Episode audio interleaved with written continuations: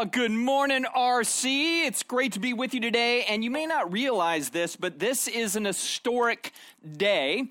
Uh, and it's going to be like bittersweet a little bit. So it's historic because this will be the last time we have to meet in the field as a church. And I know that seems a little weird, but here's kind of the backstory. So we started uh, almost 12 years ago. Next month is going to be our 12th birthday. We're getting ready to go into puberty as a church that should be exciting. So, uh, anyway, so we, we started doing this back in 2012 because we had to. Uh, we started as a church without walls. We were meeting at the high school, and there came this particular moment in August of 2012 where the school said, We need you guys be out for a couple of weeks so we can do some finishing of the floors and some other things. And we're like, What are we going to do? We can't meet at the school how about we meet in the field?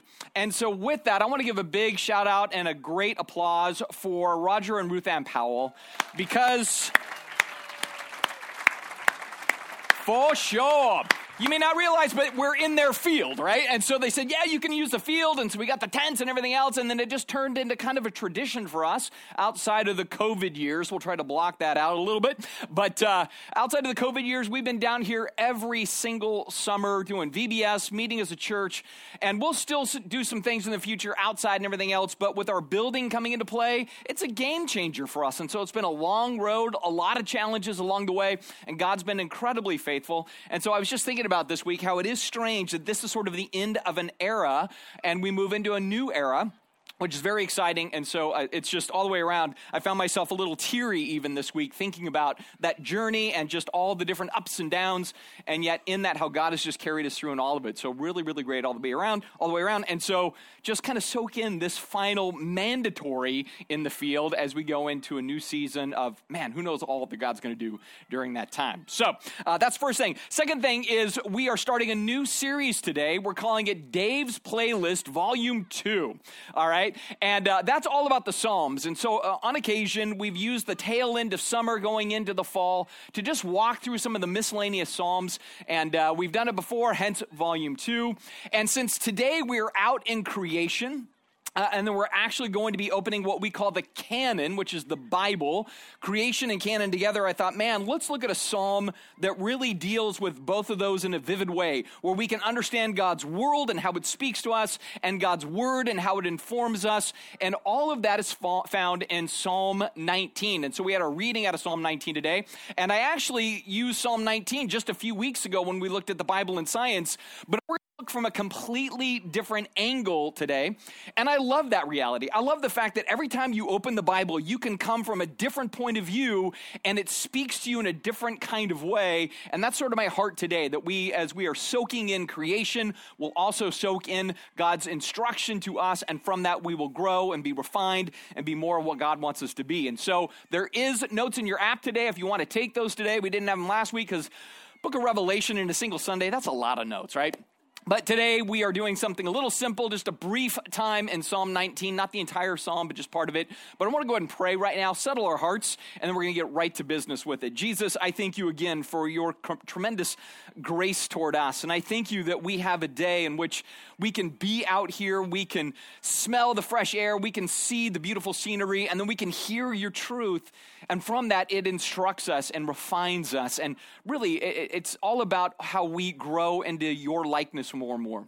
And so I pray that that's exactly what happens today, that we will be transformed by what it is you're working out in us. And so, Jesus, we thank you, we love you, and we praise you. And so we seek you now in your good and awesome name. Amen.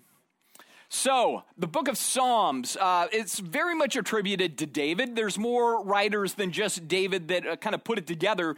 But this is the greatest hits of the Old Testament, right? It's like kind of the, the Jerusalem Billboard 150. You know, there's all kinds of great stuff in there. But many of the things that are in there, many of these songs that are written, are put together by David. And what I love about David is not just that, you know, he killed Goliath as a kid, became king, and everything else, but he is a guy that is very emotional and emotive. Uh, you, you, see it in, in how he sometimes is very passionate in a good way, he's very angry in maybe a negative way, and he just writes about those things. He just kind of takes us on his journey. And in Psalm 19, you are exposed to one of the elements of David that I really enjoy, which is if he were alive today, he would be a regular, like, person going into REI all the time and buying stuff because he was an outdoorsy dude. Right? That was just his jam, man. He loved to camp. He spent a lot of time out in the wilderness and the woods. In light of that, he writes to this concept in Psalm 19. He, he kind of steps back for a minute. In fact, I love what Trent was sharing about paddleboarding and, and having us all look out into creation because that's very much the first chunk of that psalm. He's out and about. He's looking around. He's overwhelmed by the glory of God. And so he's like, I'm going to write a song about what I see before me and what it reminds me of. And so, with that, if you're taking notes in the app this morning, it starts with the first thing. And this has to do with the fact that we are closing out summer, by the way, right? We're getting toward the end of summer, which I know is weird, but now we're in August. It's rounding out, and this is a chance to use this like last month or so to really absorb some of these things. And so, as summer is coming to a conclusion, I want you to celebrate God's glory in the world. You got roughly another four to eight weeks of decent weather, and then we're going to shut ourselves away for the most part as the rains come. But in that time, man, look around. It starts in verse 1. It says, The heavens declare the glory of God, and the skies above proclaim his handiwork. Day to day they pour out speech, and night to night reveals knowledge. See, what I love about this is that, that when you look around, uh, you really see God's creativity, his handiwork. If anything, I think you even see the whimsy of God, the fun of God, the, the clever nature in which God builds his creation. Right? You just stop and, and look at things. Like yesterday, I was with my grandkids out at the park, and we saw a snail. And it was so fun. Like you're just looking at this little snail, and like God, when He made the snail, was like, it needs a home. I'll just strap it to its back.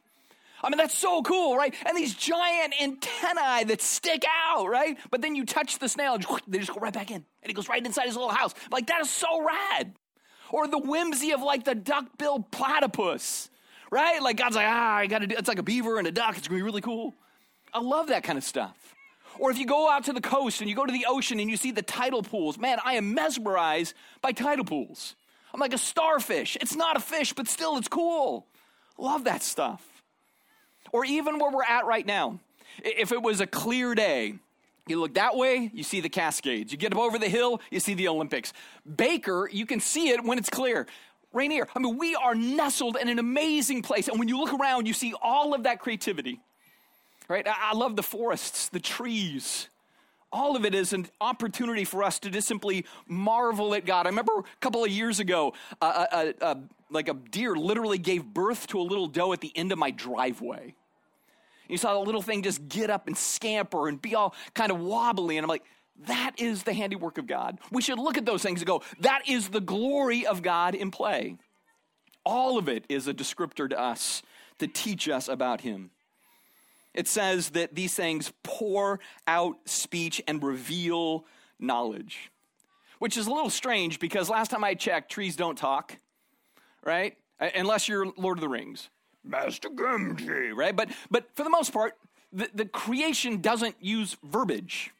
But nonetheless, it still communicates. That's why in verse 3 it says, hey, there's no speech, there's no words, but, but there's still a voice that is being heard there.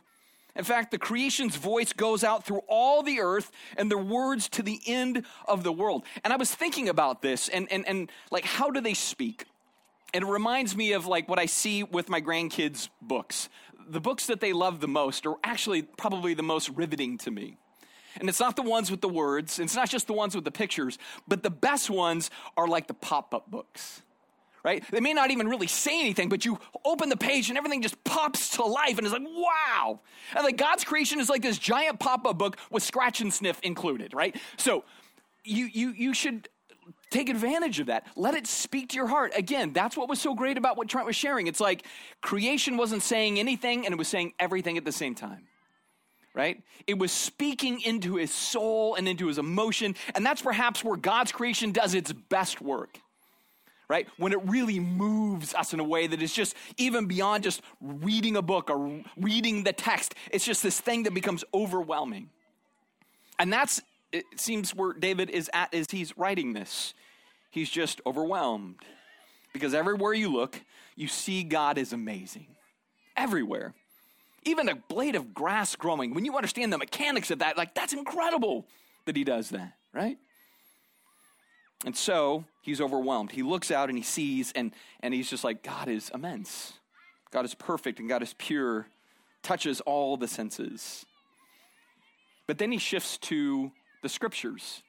He talks about the world and how moving it is, and then he talks about the word and how moving it is. And that's number two in your notes. As you're ending summer, end it by soaking in God's grace through the word. And, and I say this because here's what I know about summers for us uh, we can get a little sidetracked we can get busy with other things and and pretty soon we realize like man i haven't like just opened my bible for like weeks I haven't really stopped to, to meditate on what God says to me. So, as much as you're understanding and enjoying God's world, you want to enjoy God's word and not neglect it, right? But you want to invest into it. Because God speaks to us in stereo. And the stereo is world and word together, informing our hearts and our minds. Thus, he says, the law of the Lord is perfect and it revives the soul. See, it's kind of cool here. That word perfect means without bumps in Hebrew. And, and bumpy roads are cool for the first five minutes and then they get old, right? You're like, this is awesome, and now I'm done, right? But life is sometimes bumpy. And sometimes the bumps are really, really hard, right? And in light of that, David's had a bumpy life. But he knows, man, when I go back to the word, even though it may be bumpy, it begins to smooth out the bumpy times and it keeps me from other, doing other dumb things that may make life even more bumpy in the process. And so he goes, man, this, this truth of God removes the bumps and helps me deal with those things. He also says it revives the soul right? And, and, you know this because, uh, especially with the temperatures lately, you have flowers in the yard, you don't water them for a couple of days, and they just start to wilt, right? And they just start to kind of crumple over. And then you water them and they revive. And, and that's exactly what the word does in our lives it revives our inner person and our soul. He also says the testimony of the Lord is sure, making wise the simple. Sure here is this idea of trustworthy right? It's going to be stable for you no matter what. And when I think about that, it reminds me of when I was a kid. I grew up in Arizona, so yes, that's why I'm broken. And so hot, so arid, so crazy down there. But as kids, we used to ride our bikes out into the desert to go to this very little known swimming hole called Dry Beaver Creek, which should warn you it might be dry, all right? So we would go to Dry Beaver Creek, but the, the rains and the snow melt from Flagstaff would kind of fill up Dry Beaver Creek for the short little window. And so we'd go out there, and it was the best time. And I remember one summer we decided to bring a rope with us, and we put a rope swing into this nice big pool of water that we could go out and drop in, and it was so fantastic and everything else. And it was a blast. But what would also happen with Dry Beaver Creek is that every rain cycle, the river would change. The creek would be altered. So a deep swimming hole one summer might be a very shallow one the next summer. You never know what you're going to get. And so we went back to the next year, and the rope was there, but the swimming hole had changed. And it was very shallow, full of boulders and everything else. And, and so we're like, well, I wonder if we could still at least swing on the rope right? It's been a year. It might be okay. We're not sure. We're not positive it's trustworthy. I've got an idea. We'll have my brother swing on the rope right? Took my little brother Adam, put him out on the rope. He goes out. Sure enough, rope snapped, right? Just go bam, right into the water, landed on those boulders. It was terrible. We were ridiculous kids back in the 80s, right? That's what it was. But I remember going, that's not trustworthy, right? There's a lot of things in life that aren't trustworthy.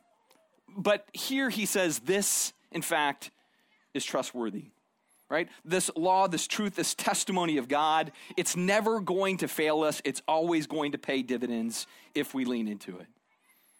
He also says the precepts of the Lord are right and they rejoice the heart. That word right literally reads rays of sunshine. That would be a way to really see that. That's how it's right. And I think about that as it relates to like camping in the Pacific Northwest, especially when you go in June right? I've done this so many times where we're like, hey, it's summertime. It's not really summertime, but you think it's summertime. And so you go in June to go tent camping, and what happens? Like four in the afternoon starts raining, and you're damp and you're cold. You get into your tent, it's leaking all night, it rains, you're frigid, it's awful. But then that sun begins to creep over the mountains, right? And the, the rays of sunlight hit that tent, and you get out, and everything's steaming and you're frigid, but you get into those rays of sun and it just it brings life anew right? It's the same spirit here, right? The precepts of the Lord are like rays of sunshine when you are frigid and cold in life. And from that, it brings joy. Joy for living, right? I know sometimes in my own world, when I'm kind of discouraged, uh, and I go to bed at night and I have a heavy heart, I just take my Bible app out and I just listen to the Psalms just to bring some relief and some joy in the midst of some heartache because that's what God's word does for us. He also says the commandments of the Lord are pure, right? And they enlighten the eyes. In other words, what he's saying here is that God didn't give us his commands to hurt us, he gave them to help us. And so when they say, hey, do this or don't do that, he's not doing that. So he's just like a killjoy for us.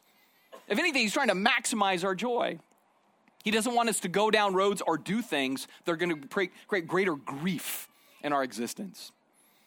In fact, I remember one summer I took my family to Florida, which is way more humid than it is here, and today is kind of muggy, right? So we went in the middle of summer and we went to Universal Studios. We had a great time as a family and everything else. And we were leaving the park that day, and they have those big people movers where you just stand on them and they cart you wherever, you know, like the big, you know, like the you're a conveyor belt of human beings. And so we were walking out, and there's one of those conveyor belts that goes the opposite direction to bring you into the park, and there's this big sign that says wrong way, like don't go down this. But my son, being 12, thought it would be hilarious to try to run against the flow. And so he goes booking down that conveyor belt, and he gets about 90% of the way to the end, and it kind of catches him, and he trips and he crashes. And there's this guy behind me from like Arkansas. And, and he goes, Yep, uh, if you're gonna be stupid, you better be tough. Right? And it always has stuck out to me, right? It's the most brilliant thing, you know? If you're gonna be stupid, you better be tough. And, and I go, that's kind of what David would say. If you want to be stupid, you better be tough. But if you want to be wise and you want to be encouraged and you want life to be filled with direction, then man, the rules of the Lord are true and they are righteous altogether. Right? They're righteous altogether. And so, with all of this, then, he kind of has this concluding idea. And it's the third thing in your notes, which is as summer is coming to a close, right? Enjoy God's goodness by obeying the Lord of word and world. Right? This is coming to like actually do it because that's what he says in verse 10. He says, All these truths in nature and all these truths in the Bible, they're to be more desired than gold. Yes, much more than even the finest gold. They're sweeter than honey that's dripping from the honeycomb. And moreover, by them your servant is warned, and in keeping them there is great reward. See, why is God's revelation in world and word so sweet and so rich? Because they both warn and they reward. They say, wrong direction, don't do it. But in doing it the right way, man, this is why I always say life is better with Jesus, right? When we do what Jesus wants us to do, we live as Jesus called us to live, we lean into his power and his blessing and his grace. Man, that is the sweetness of life, even when life is hard. It strengthens, it stabilizes it gives us a sense of the completeness that He desires to unleash in our lives. And so, right now, I just want to have us all take a moment here to bow our heads, close our eyes, and to just go to Jesus and say, Jesus, thank you. Thank you so much for your creation that testifies. Thank you so much for your canon, your scripture, your word that instructs and guides and shows us. Jesus, uh, apart from you, we really are unable to do anything. Like we're incomplete. You are the one that completes us. You are the one that perfects us. You are the one that carries us along and carries us on. And so today we stop just to pay tribute to you, to remember you, to hear your voice in stereo. Especially as today is our communion Sunday, and we think about what you came to give us. You came to give us life. You go to a cross with the crowds against you, religion against you, the empire against you. Your own followers ditch you, and yet you go freely. You give your life freely to deal with our sin, to rid us of our plight. And then you give us your life in exchange. We thank you for that. We thank you for you. We thank you for all that you continue to work out in us. Our good days or our bad days, you still make those investments. That is the power of your grace. And so, Jesus, we thank you for that today. We thank you for you today. And so we praise you now in your good name. Amen.